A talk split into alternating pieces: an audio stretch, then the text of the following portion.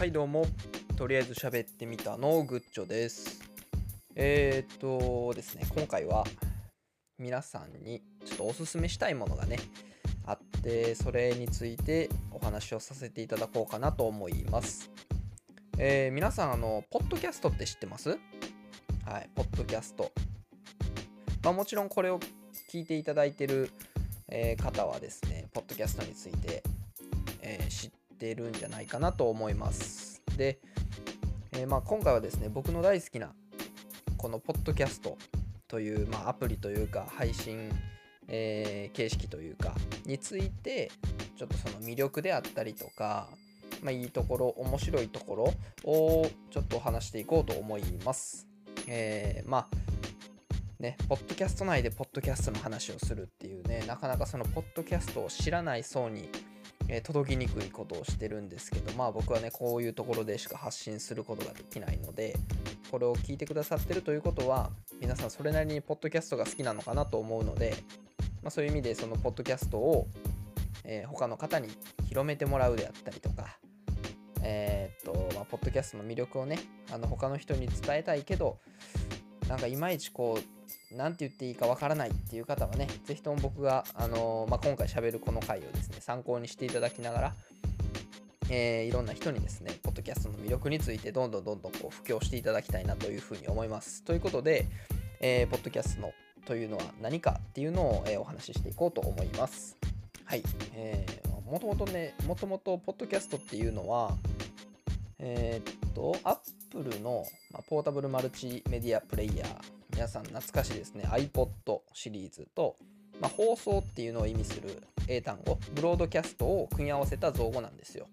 で、まあ、もともとはその iPod シリーズなどの携帯プレイヤーに音声データファイルを保存して聞くことが可能な放送番組という意味で名前を付けられたらしいですね。で、まあ、大体いつ頃からこのポッドキャストっていうサービスが始まってるかなんですけど、えまあ、2005年2月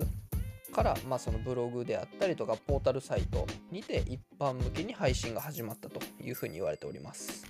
まあ、ちょうど16年前ですね、今年2021年になるので、ちょうど、えー、16年前の今頃に、え、一般向けに配信が始まったということですね。でですね、あの YouTube の設立もちょうど同じ年で同じ月みたいでですね、まあ、2005年の2月に、えー、まあ、YouTube も産声を上げたと。まあ、同じ16年間でもね、まあ、現在日本においてのシェアであったりとかっていうのはもう圧倒的に差がついてますけど、ま、アメリカとかの方ではどうなんでしょうね。結構アメリカではポッドキャストって人気があったりとかそのいわゆるポッドキャスター YouTuber 的なねあの位置づけの人たちが、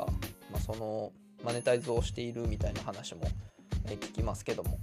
まあ、もっとね日本でもユあの YouTube じゃないポッドキャストの裾野であったりとかそういうとこどんどん広まっていってほしいなとは思いますよね。はい。でじゃあまあここからポッドキャストっていうのが一体どういうものなのかっていうのをちょっと僕なりの視点で喋、えー、っていこうと思います。まあえっとポッドキャストって僕はラジオと YouTube の間やと思っててまあ、そのラジオっていうのは音声コンテンツじゃないですか。音声だけで、まあ、基本的に耳で聞くだけのものなんですけどっていう部分がものすごくラジオっぽいところラジオっぽさがあるところでえーとまあ、一般人というか、まあ、素人の人であったりとか、まあ、誰でも簡単に配信ができるっていうところで、まあ、その YouTube っぽさっていうのがあるなとあとやっぱ YouTube みたいにポッドキャストもその配信のアーカイブが残っていくので、まあ、ラジオみたいにあのその時間聞き逃したらもうおしまいじゃなくて、えーとまあ、過去のね配信された話であったりとかっていうのも、えー、1から全部聞けるとっていうところで、まあ、僕はラジオと YouTube の合いの子っていう風に、えー、まあ、他人に説明するときはよく言ってます。で、まあ、次に、ポッドキャストのいいところ。まあ、どういうところがいいのかなっていうところなんですけど、まず僕圧倒的にここがいいなと思うのは、ながら聞きができるってことなんですよ。ながら聞き。あの YouTube とかって、ま YouTube 起動して、まあ、1本動画見てるときに、それをつけながら他のことできないじゃないですか。まあ、例えば携帯で YouTube を、まあ、バックグラウンド、まあ、背景に流しながら、例えば、えー、LINE 返すとかっていうのができないですよね。ただポッドキャストはあの音楽みたいに後ろでずっと流しとけるのであの何て言うんですかね。ポッドキャストを聞きながら他の作業をやったりとか、えー、まあ、SNS チェックしたりとかっていうことができると。あとは、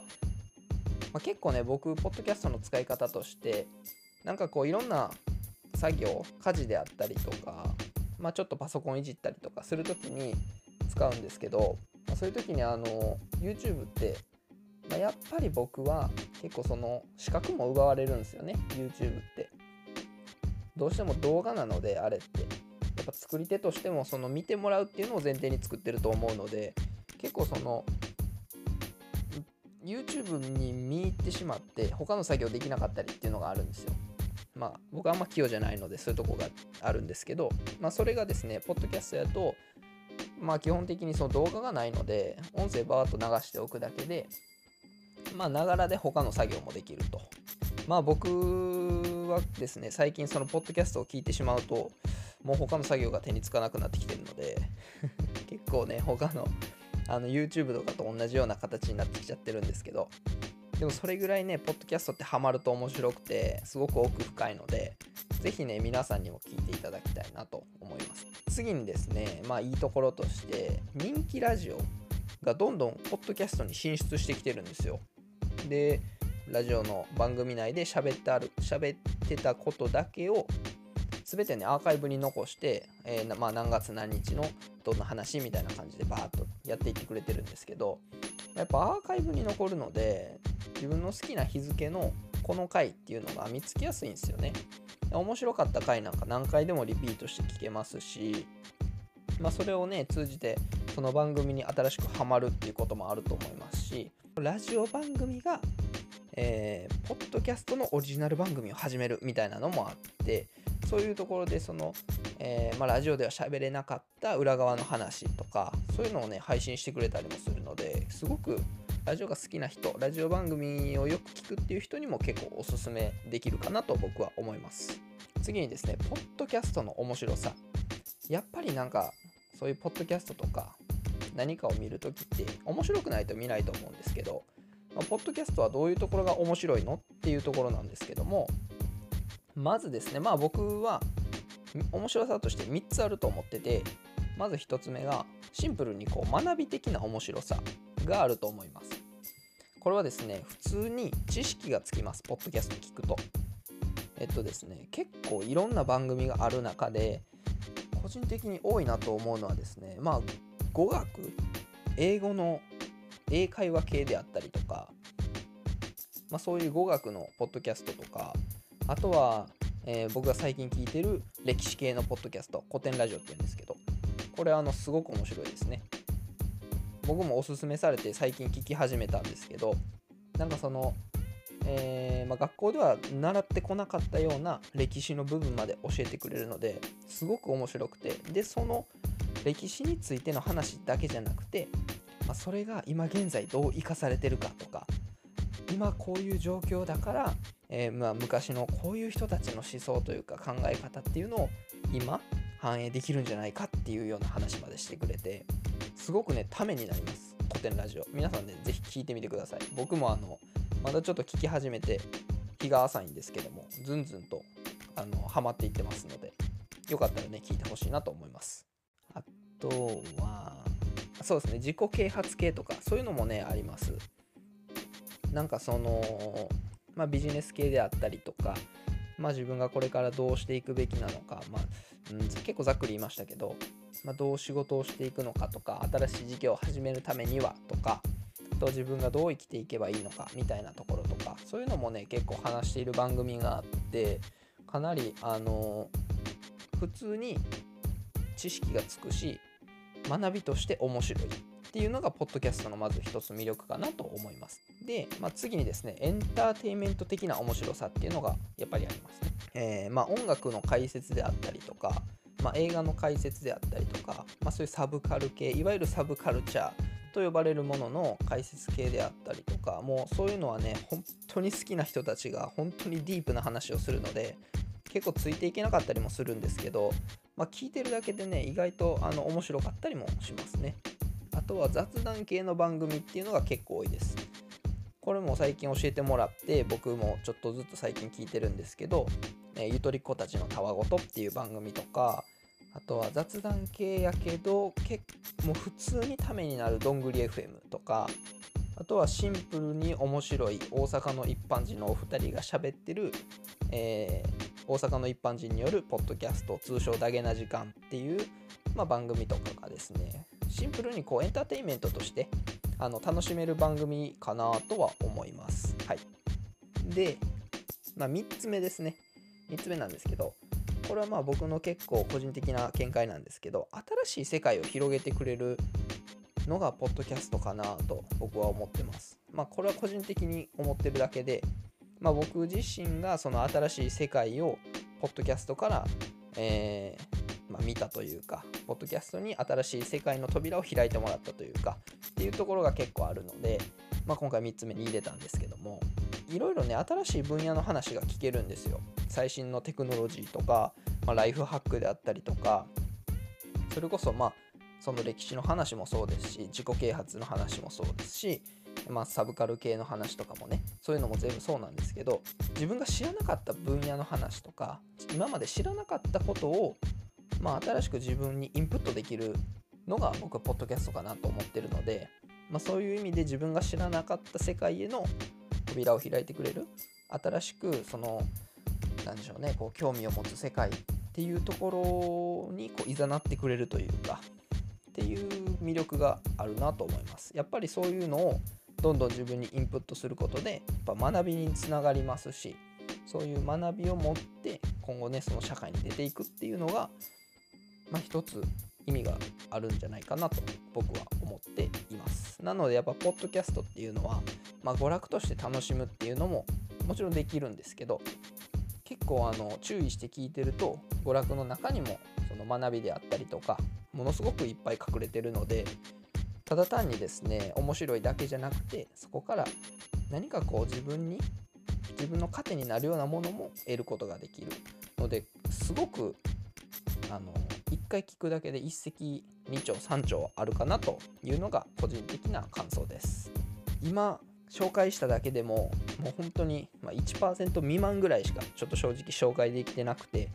僕もまだまだそのポッドキャスト知らない番組もいっぱいありますし知らない分野がいっぱいあるんですよ。まあ、それぐらいですね、まあ、多様性という言葉がぴったりやと思うんですけど多種多様な考え方であったりとか本当に数多くの番組が実は存在します。で最近は